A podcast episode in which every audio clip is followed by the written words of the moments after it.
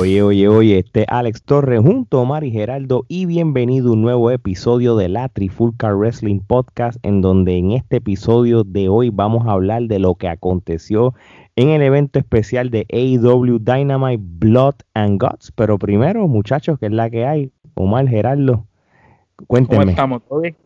Papi, todo tranquilo, ya tú sabes, este, Geraldo, ¿cómo está Seattle? Ya tú sabes, aquí esperando a que llegue la primavera del todo. Y este, con el clima errático como siempre, pero estamos con vida, que es lo importante. Bueno, Omar está de playa ya, porque imagínate que en Puerto Rico está todo el año así. Eso es así, en Puerto Rico, en Puerto Rico está y cuando hace mucho calor, no importa si el aire está en high, como quiera se siente el calor en Puerto Rico. Así mismo es. Oye, muchachos, antes de hablar de, de, lo que aconteció en Blood and Guts, oye, quiero darle las gracias a todos esos seguidores de la página de Facebook, donde por fin llegamos a una cantidad bien grande de seguidores y de, y de likes. Omar, ¿cuántos exactamente son los que tenemos ahora mismo? Pues mira, de likes en la página de Facebook tenemos 13.264 y de followers o seguidores tenemos 15.207. Y cabe resaltar que en tan solo dos años teníamos, hace dos años atrás, lo que teníamos era 60.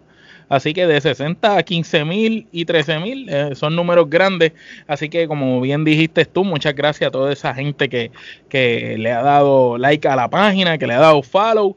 Y muchas gracias y vamos a seguir. Para dos años somos yo creo que una de las páginas con mayor crecimiento de lucha libre. No, claro, y, y, y, también tenemos el Twitter, tenemos el Instagram, que son un poquito más complicados, pero mira, ya en, en Twitter estamos a casi 1500 followers, estamos como a par de personas nada más, si no es que ya llegamos a los 1500, y Instagram eso es un revolú, porque esta es nuestra segunda. Ese es el segundo.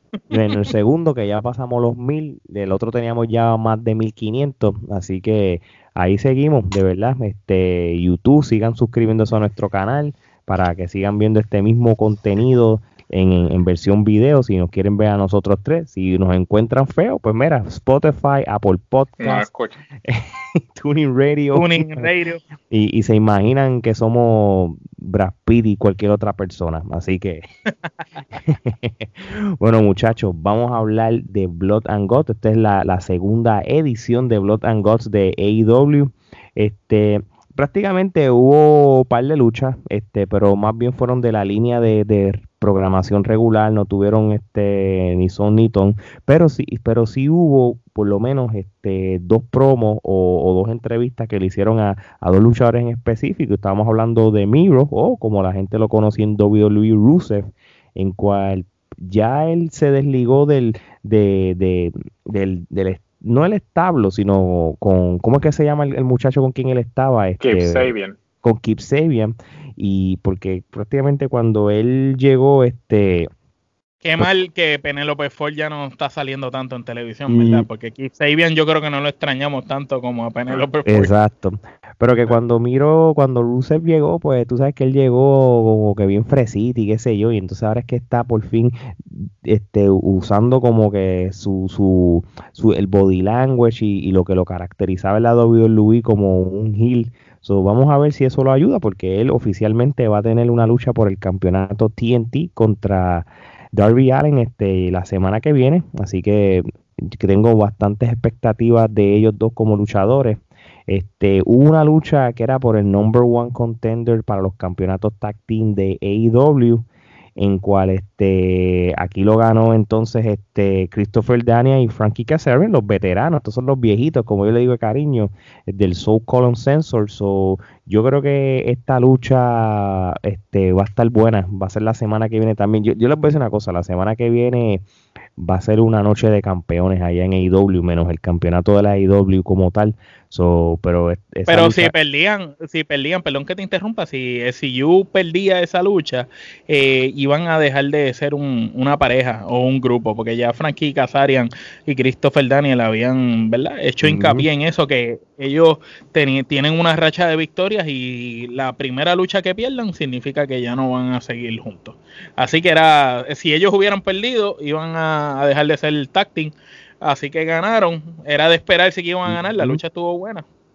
No, así mismo es. Este, y nada, este Kenny Omega, este Kenny Omega hizo una promo, este justo antes que antes que empezara el main event de la lucha del Blood and Guts, este en cual va a haber una lucha libre, una lucha por el number one contender entre Orange Cassidy y Pac. El ganador se, se enfrentaría a él en el evento de Double or Nothing, que sería el evento mayor de ellos, que va a ser ahora mismo a finales de mayo. Y, y, entonces, pues nada, si uno se deja llevar por el storyline y todo, pues eh, te quieren tratar de vender como, como que si Orange Cassidy fuera el, el, el indicado. Y fíjate, y eso es una, una, buena pregunta que tengo para ti, Omar, este, sin, sin quitarle crédito a Orange Cassidy, porque realmente nos entretiene. Esa es la palabra clave, nos entretiene. Y teniendo en cuenta de que AEW es bien clásico, en cual el main event, o sea, la lucha que cierra los eventos, tiene que ser con el campeonato mundial. ¿Tú crees que Orange Cassidy tenga todavía lo que se necesita para él ser un main eventer por el campeonato?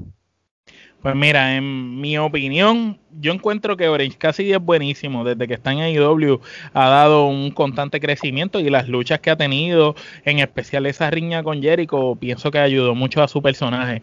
Pero la riña pasada que tuvo con Miro, eh, creo que lo, lo, hundió un poco, tanto a él como a Miro. Yo pienso que fue una riña que no benefició a ninguno de los dos.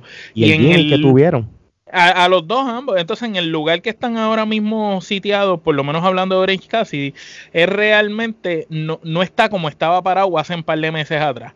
Ahora no es el mismo Orange Cassidy de aquel momento en standing. So que él tendría que demostrar que está a ese nivel. Y eso pues lo va a demostrar cuando se meta a Ring con Pac, que probablemente es uno de los top 3 luchadores que tiene IW bajo su firma. Y pues sabemos el tipo de lucha que da Pac. Y es interesante porque yo pienso que Orange Cassidy, eh, si fuera el ganador de esa lucha y fuera a pelear con Kenny Omega, sería algo parecido a lo de Rich Swan contra Kenny Omega. Sería el subestimado, como el underdog, este muchachito que va a pelear con el caballote, que todavía no está eh, preparado ni llena las expectativas de la gente y los zapatos, y sería así la manera en que nos los venderían pero pienso que al igual que Rich Swan, sin quitarle mérito tampoco al ex campeón de Impact, eh, son luchadores buenísimos, pero no están al nivel de un Kenny Omega. Y es igual que cuando lo hablamos de Laredo Kid, con, cuando peleó con, Kenny Omega por el campeonato, mega campeonato de la AAA. Son luchadores excelentes, que probados a nivel mundial, pero no están al nivel de Kenny Omega. En el nivel de élite que está Kenny Omega, son pocos luchadores que pudiéramos nombrar, Will Ospreay, quizá Okada, pudiéramos nombrar quizás Kotibuchi, qué sé yo, AJ Style, Seth Rollins, son pocos luchadores élite de, ese nivel de lucha y yo siento que en este momento Orange Cassidy no está a ese nivel. Eh, creo que Pac tampoco está ese nivel, pero tiene mucha más experiencia y puede dar una lucha mucho mejor como la dio en el pasado ya con Kenny Omega, que sin embargo, Pac le ganó esa lucha a Kenny Omega y le ganó rindiéndolo. Obviamente era con el pasado gimmick de Omega, ahora todo puede cambiar, porque no es lo mismo cuando tú eres técnico a cuando eres rudo, que todo es válido para ganar. Oye, Geraldo, y entonces si me voy contigo, este, si, si tú este, escogieras un luchador para que sea el number one contender para el evento de Double or Nothing, eh, para Kenny Omega, ¿hay algún luchador en el roster que tú, que tú entiendas y digas, tú sabes qué, mano, este es el que deben usar para ese evento, porque el evento tiene mucho significado, tú sabes, el primer evento que ellos tienen y, y, yo creo que indirectamente es el WrestleMania de ellos. Ellos, ellos prácticamente nunca mencionan cuál es su pay-per-view principal, pero yo creo que el Double or Nothing es el, el, que más legado le han dado y ya vamos para el tercero como tal, porque... Es el que marcó, es el que marcó esa... Eh, el que marcó ese estándar del producto mm, que ellos iban a mm, demostrar. Exactamente. Y, y, entonces esa es la pregunta, Gerardo. ¿Qué, qué luchador tú crees, y, o, o, bueno, a menos que tú pienses que, que Cassidy o Pac sean los que son, tú sabes, pero en el caso tuyo? Yo no tengo ningún problema tanto con Cassidy como con Pac como luchadores. ambos este, hacen un muy buen trabajo en cuanto a lo, pero para primer contendiente no compra ninguno de los dos. este, obviamente lo de Pac pues están jugando con el hecho de que pues ya Pac le ganó Omega anteriormente en AEW y están jugando con eso de que pues a como ya lo derrotó, pues eh, ahora lo podría derrotar otra vez por el campeonato. Ese es el, ese, esa es la, la historia que están tratando de venderte. Y en cuanto a lo de Cassidy, pues están tratando de venderte lo del subestimado, que es como que ah, tú, tú no estás a mi nivel. Y ciertamente ambas, ambas historias o sea, son historias que se, han, eh, que se han utilizado desde tiempo inmemorial en la lucha y siempre funcionan de alguna forma u otra. Sin embargo, yo pienso que ninguno de los dos, como dice Omar, está al nivel de Omega actualmente, porque si tú tienes un tipo que tiene cuatro campeonatos actualmente, que tú lo estás vendiendo como que es la hostia, como que es lo, lo mejor este, el regalo de Dios al mundo en lo que eh, lucha libre concierne, pues entonces... Traile, traile a alguien de, de, afuera. Traile, a alguien de afuera, ¿sabes? Traile a alguien que tú digas, ok, y si le vas a dar a uno de los que tienes ya en el roster, pues mira, por la Miro, porque Miro, si tú lo hubieses separado de Keep Sabian antes de, lo hubieses podido construir lo suficiente como para que entonces se lo echabas a, a Omega ahora y entonces, pues, no, no que iba a ganar, pero por lo menos era un tipo que, ¿sabes? ¿Crees más creíble? Es, convincente, es un tipo que tú dices, coño, o sea, un tipo. Y fue campeón mundial también. O sea, fue, eh, se, fue campeón mundial, todo. Entonces, tiras a Miro para, que obviamente me estoy adelantando, pero este, porque vamos a hablar de eso más adelante, pero tiras a Miro para eh, el campeonato, el, el TNT. El TNT. Sin embargo, yo pienso que deberían eh, el, cualquiera de estos dos oponentes, tanto Paz como Casi, deberían estar tirando para el TNT y entonces a Miro tirarlo por el campeonato, porque ciertamente o sea, tu, tu historia a eso es lo que se dirige, ¿sabes? pero entonces yo no me puedo comprar a un Cassidy o a un pack y que conste que no le estoy restando mérito a ninguno de los dos y como tú bien dijiste Alex al principio, Cassidy pues eh, el tipo es un entertainer, ¿sabes? Eh, en, lo que respecta a entretenimiento es buenísimo, pero que tiene el pedigree para estar en un evento estelar de quizás probablemente el, el WrestleMania, bueno, no el WrestleMania, porque el WrestleMania de ellos viene siendo All porque eh, o sea, el Double or Nothing vendría siendo el SummerSlam, algo así, el equivalente, ¿no? So, no me lo compro, pero vamos a ver qué es lo que hacen, porque supuestamente estamos hablando de que están diciendo que lo que va a pasar en la lucha libre en los próximos meses son, eh, eh, eh, son cosas que no, no, no, veíamos venir. este, Mercer, dijo eso. So, este, si el río, si el río suena es por cabo atrás y sabemos que pues hay muchas cosas cocinándose en el ambiente, eso vamos a ver qué sucede. No, claro, y, y, y, ahora mismo ya está muy tarde este, para tú traer otra gente de nombre y, y, pongan a Omega, a, lucharlo contra Omega, tú sabes, porque muchos de ellos estaban en diferentes storylines. Yo, un ejemplo, Cody Rhodes, por si acaso, yo no soy fan de él, ni estoy diciendo que es merecedor, este, de, ser el campeón ahora mismo, pero por lo menos Cody Rhodes tiene más nombre que ellos dos, de que tú me puedas vender es más creíble. Eh, tú me puedes decir, tú me puedes decir, mira, Cody Rhodes va a pelear contra Omega por el campeonato, pues claro, porque tú puedes crear una historia de, ellos dos de, de, como jefe de como, jefe, como, de, como ejecutivo. De la elite también, no, claro, eso, eso yo lo compraría, definitivo. Por, por, eso mismo, porque tú quieres tener luchadores de nombre, este, de que, de que te vendan este, de que mira, yo voy a ver el main event por verlo a, a ellos dos y todo, tú sabes, este, ya Moxley ya no se puede usar porque ha peleado está quemado, este, este, eh, Eddie Mira si está quemado que le tuvieron que, perdón que te interrumpa, que poner a Eddie Kingston para ayudarlo, porque Eddie Kingston como personaje a la gente en el mic le encanta y el estilo agresivo de Eddie Kingston le está dando poco a poco un refresh a Moxley, que hasta de cierto modo Moxley se ha humanizado un poco como luchador y está mostrando otros estilos diferentes desde que está con Eddie Kingston. Tú sabes, tú sabes que, tú, sabes lo que debería ser este Tony Khan para el Double or Nothing. Y yo creo que se, eh, sería, eh, sería, bueno, eh, literalmente, esto es o el todo o el doble o nada. Yo no pondría la lucha de Omega el main event. Yo pondría la lucha de Ikaruchi y, y Britt Baker para el main event solamente porque yo sé que, que si esas dos personas juegan bien con los storylines, especialmente Britt Baker en el micrófono, pero, cuando gane. Y, y, y, pero eso todo depende si juegan bien con los, los próximos miércoles, cómo hagan las cosas. Esa, esa lucha le puede hacerla un main event también, pero yo no creo que lo vayan a hacer porque ellos se van como tal a lo clásico. Yo sí espero de que Britt Baker gane, solamente porque ella le va a brindar otro. Es hora y es hora, le, brinda otra otra otra perspectiva al campeonato y todo, que, lo, eh, eh, que by the way, nosotros le hemos dicho. Es, que ella, Britt Baker es la cara de la división femenina de IW sin tener campeonato desde que empezó. Desde que empezó.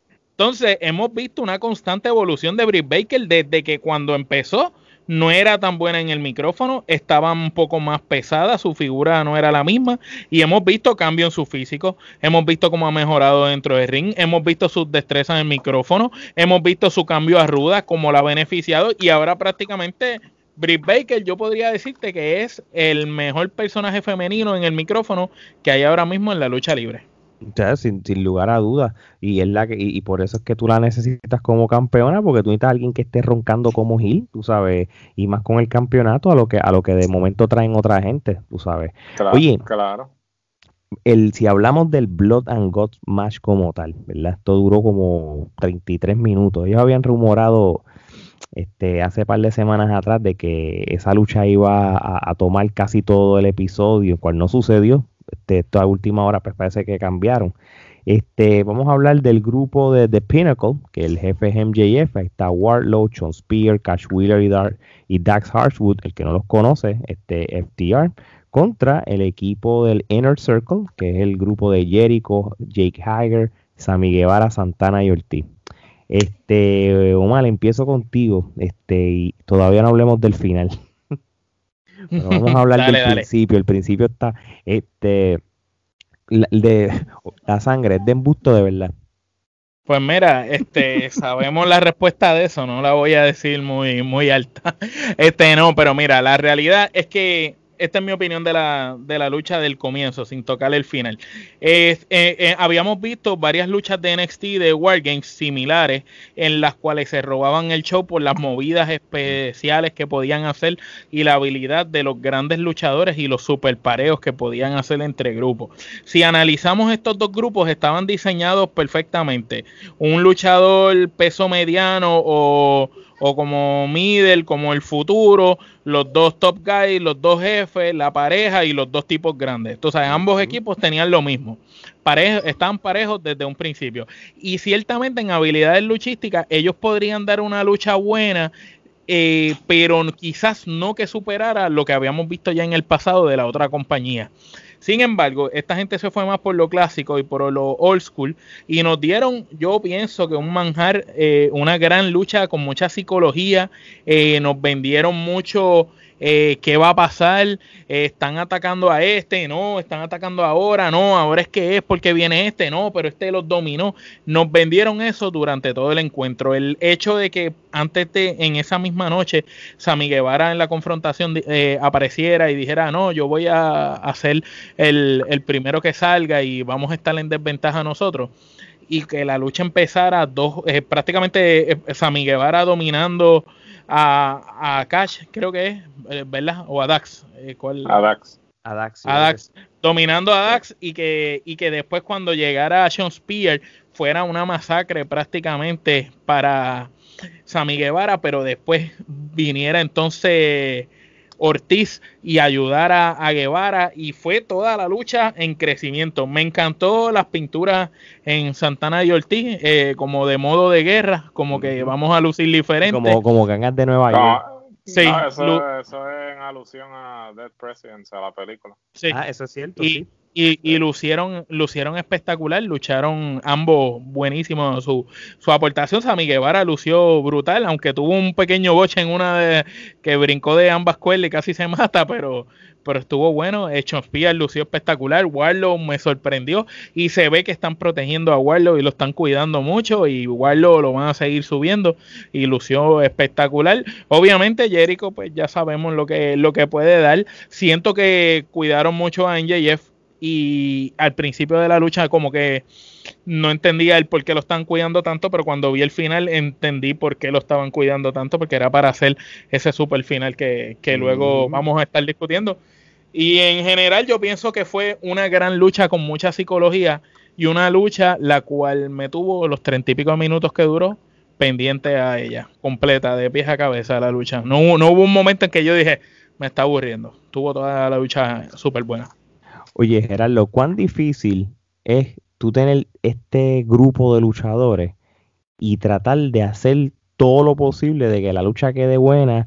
Y no tan solo eso, que, estés más de media hora haciendo cosas. Acuérdate, tienes un montón de... O sea, al principio tú vas trayendo luchadores uno a uno, pero cuando ya están los dos grupos, que empieza ya la batalla final, como uno dice, es bien difícil este, tú primero saber qué luchador mirar, pero obviamente las tomas de cámaras ayudan a, a quién te quieres enfocar y todo, pero eh, eh, estas luchas son más propensas a que hayan boches porque ¿qué más tú vas a hacer?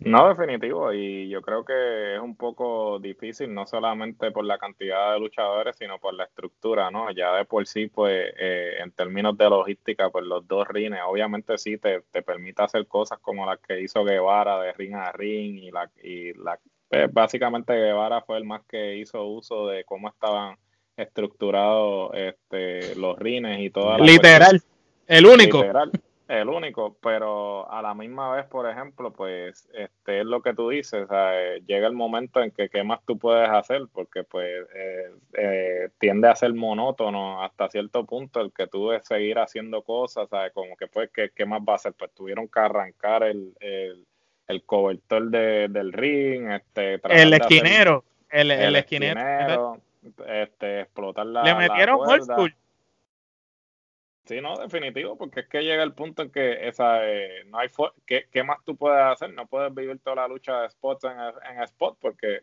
el, vas a saturar.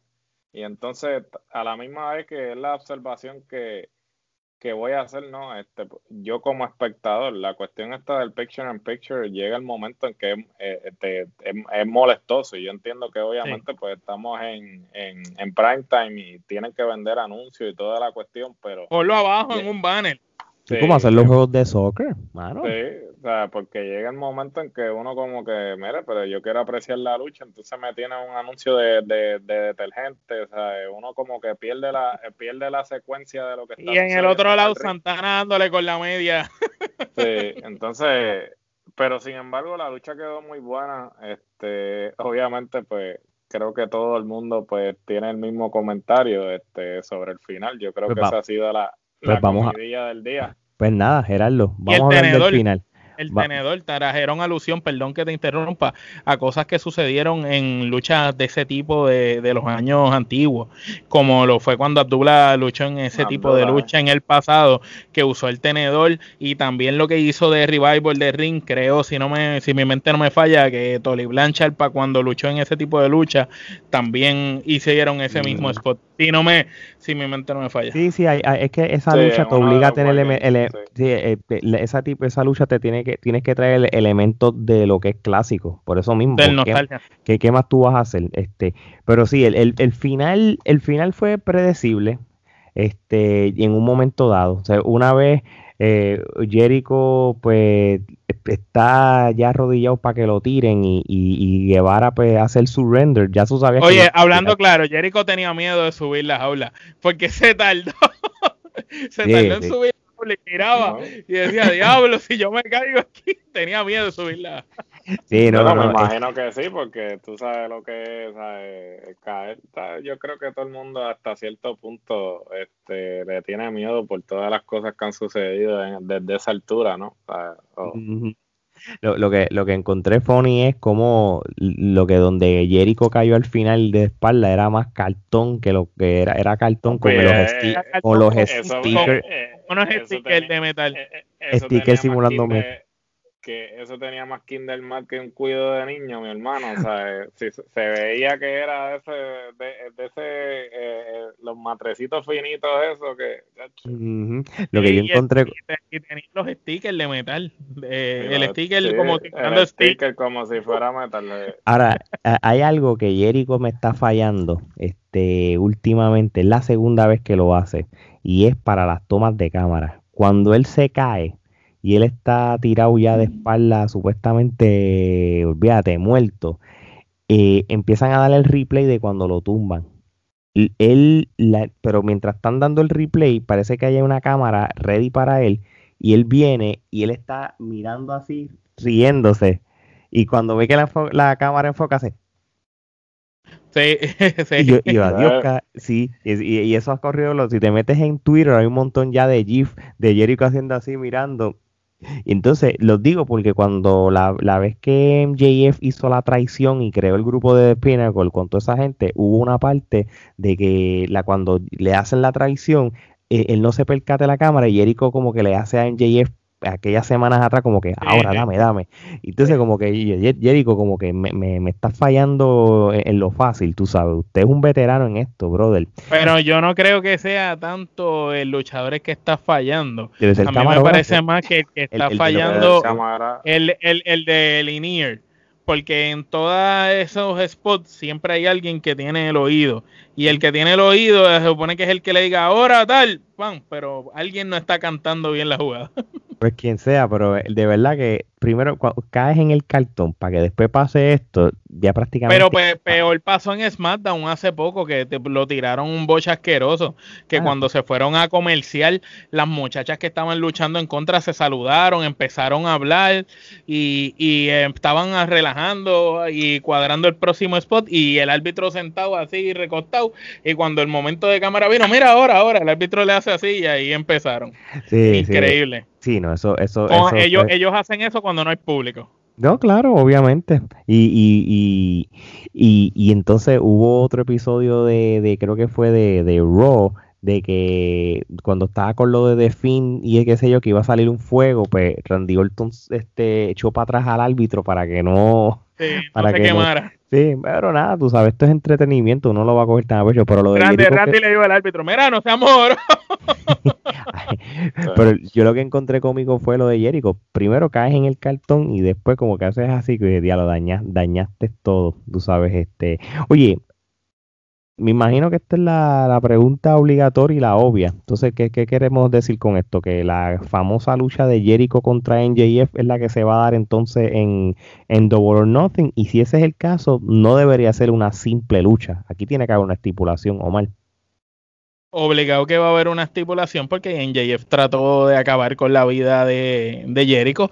Y, y, maybe podría ser hasta una lucha de equipos también porque prácticamente el Inner Circle tenía dominado al Pinnacle. Simplemente eh, al final NJF lo obligó a mm. rendirse literalmente. Él los obligó a rendirse diste lo clave. Disculpa que te interrumpa como tú dices. Diste lo clave. Yo creo que va a ser un Stampede parte 2 pues, mano, sí, yo pienso que va a ser lo más seguro el Stampede 2. Y prácticamente aquí tú tienes a dos de las mejores parejas que están en estas luchas. Tienes a, por un lado a FTR, por el otro lado tienes a Santana y Ortiz, tienes a Hager, tienes a Warlow, tienes también a Sean Spear, tienes al otro lado a Sammy Guevara y en JF y Jericho. Y entonces, ¿cómo justificarías a todos esos luchadores en el Double or Nothing? Entonces, tendrías que meter tres, cuatro luchas más al Double or Nothing, que sabemos que yo entiendo que si hacen el Stampede, pues en una sola lucha metiste a todo el mundo. Y si te fijas, aquí ningún equipo le ganó al otro. Aquí gana en JF por la treta sucia que los amigos de Jericho se tuvieron que rendir porque no quería que le pasara nada. y ellos van a querer buscar venganza. Sí, no, y, y, está chévere porque ya el Inner Circle pues ya luchó el año pasado en el Stampede ellos saben, ellos son los que tienen la experiencia. Y, y tú lo perdieron. Y, lo perdieron. Y, y, yo creo que tú puedes, la manera de ellos ganar. tú puedes crear hasta elementos cómicos con el Guevara, que por fin es el, él es el que va a guiar el carrito de golf por primera vez. Y él va a decir, y se va a ver como que simbólico, como que todo el mundo se va a pompear, por fin es él, en vez que lo estén este, persiguiendo a él, es el que va a guiar. Eh, si ellos hacen eso, el Stampede de nuevo se van a rankear. Espero que lo hagan de verdad. Porque de, lo contrario, ¿de qué vale, como ustedes dicen, de que, bueno, tú tienes dos opciones. O pones a NJF contra Jericho solo, un last man standing. Ya pelearon, ya una lucha. exacto. Y realmente, vamos a ser honestos, perdón que te interrumpa, no, no, hay con, no hay con qué venderla. Aunque haya una historia, NJF y Jericho no son atractivos para todo el mundo. No todo el mundo quiere verlos luchar. Yo, yo, entiendo que sí, yo entiendo que sí, siempre y cuando tú tengas el, la estipulación correcta. Pero entonces el problema es que va a dejar guindado a los demás ahora, eh, eh, el problema va a ser. es la única manera que a mí me gustaría ver una lucha de Jericho solo contra NJF? Que Jericho le diga a NJF: Tú me humillaste, tú pusiste todo en juego, esta vez en mi carrera. Y sea retiro contra, Por eso. contra algo. El que él apueste su carrera. Si Jericho apuesta que si pierde se retira, y obligado que Jericho gane esa lucha, pues ahí es la única manera que yo la Claro, por eso, por eso te estoy diciendo, tiene que haber una estipulación. El problema es que yo pensándolo bien, y los demás que no los vas a poner a luchar solos por su lado, como todo. O sea, yo creo que el Stampede sería lo, indicado. Gerardo, ¿tienes alguna opinión sobre esto antes de, cerrar?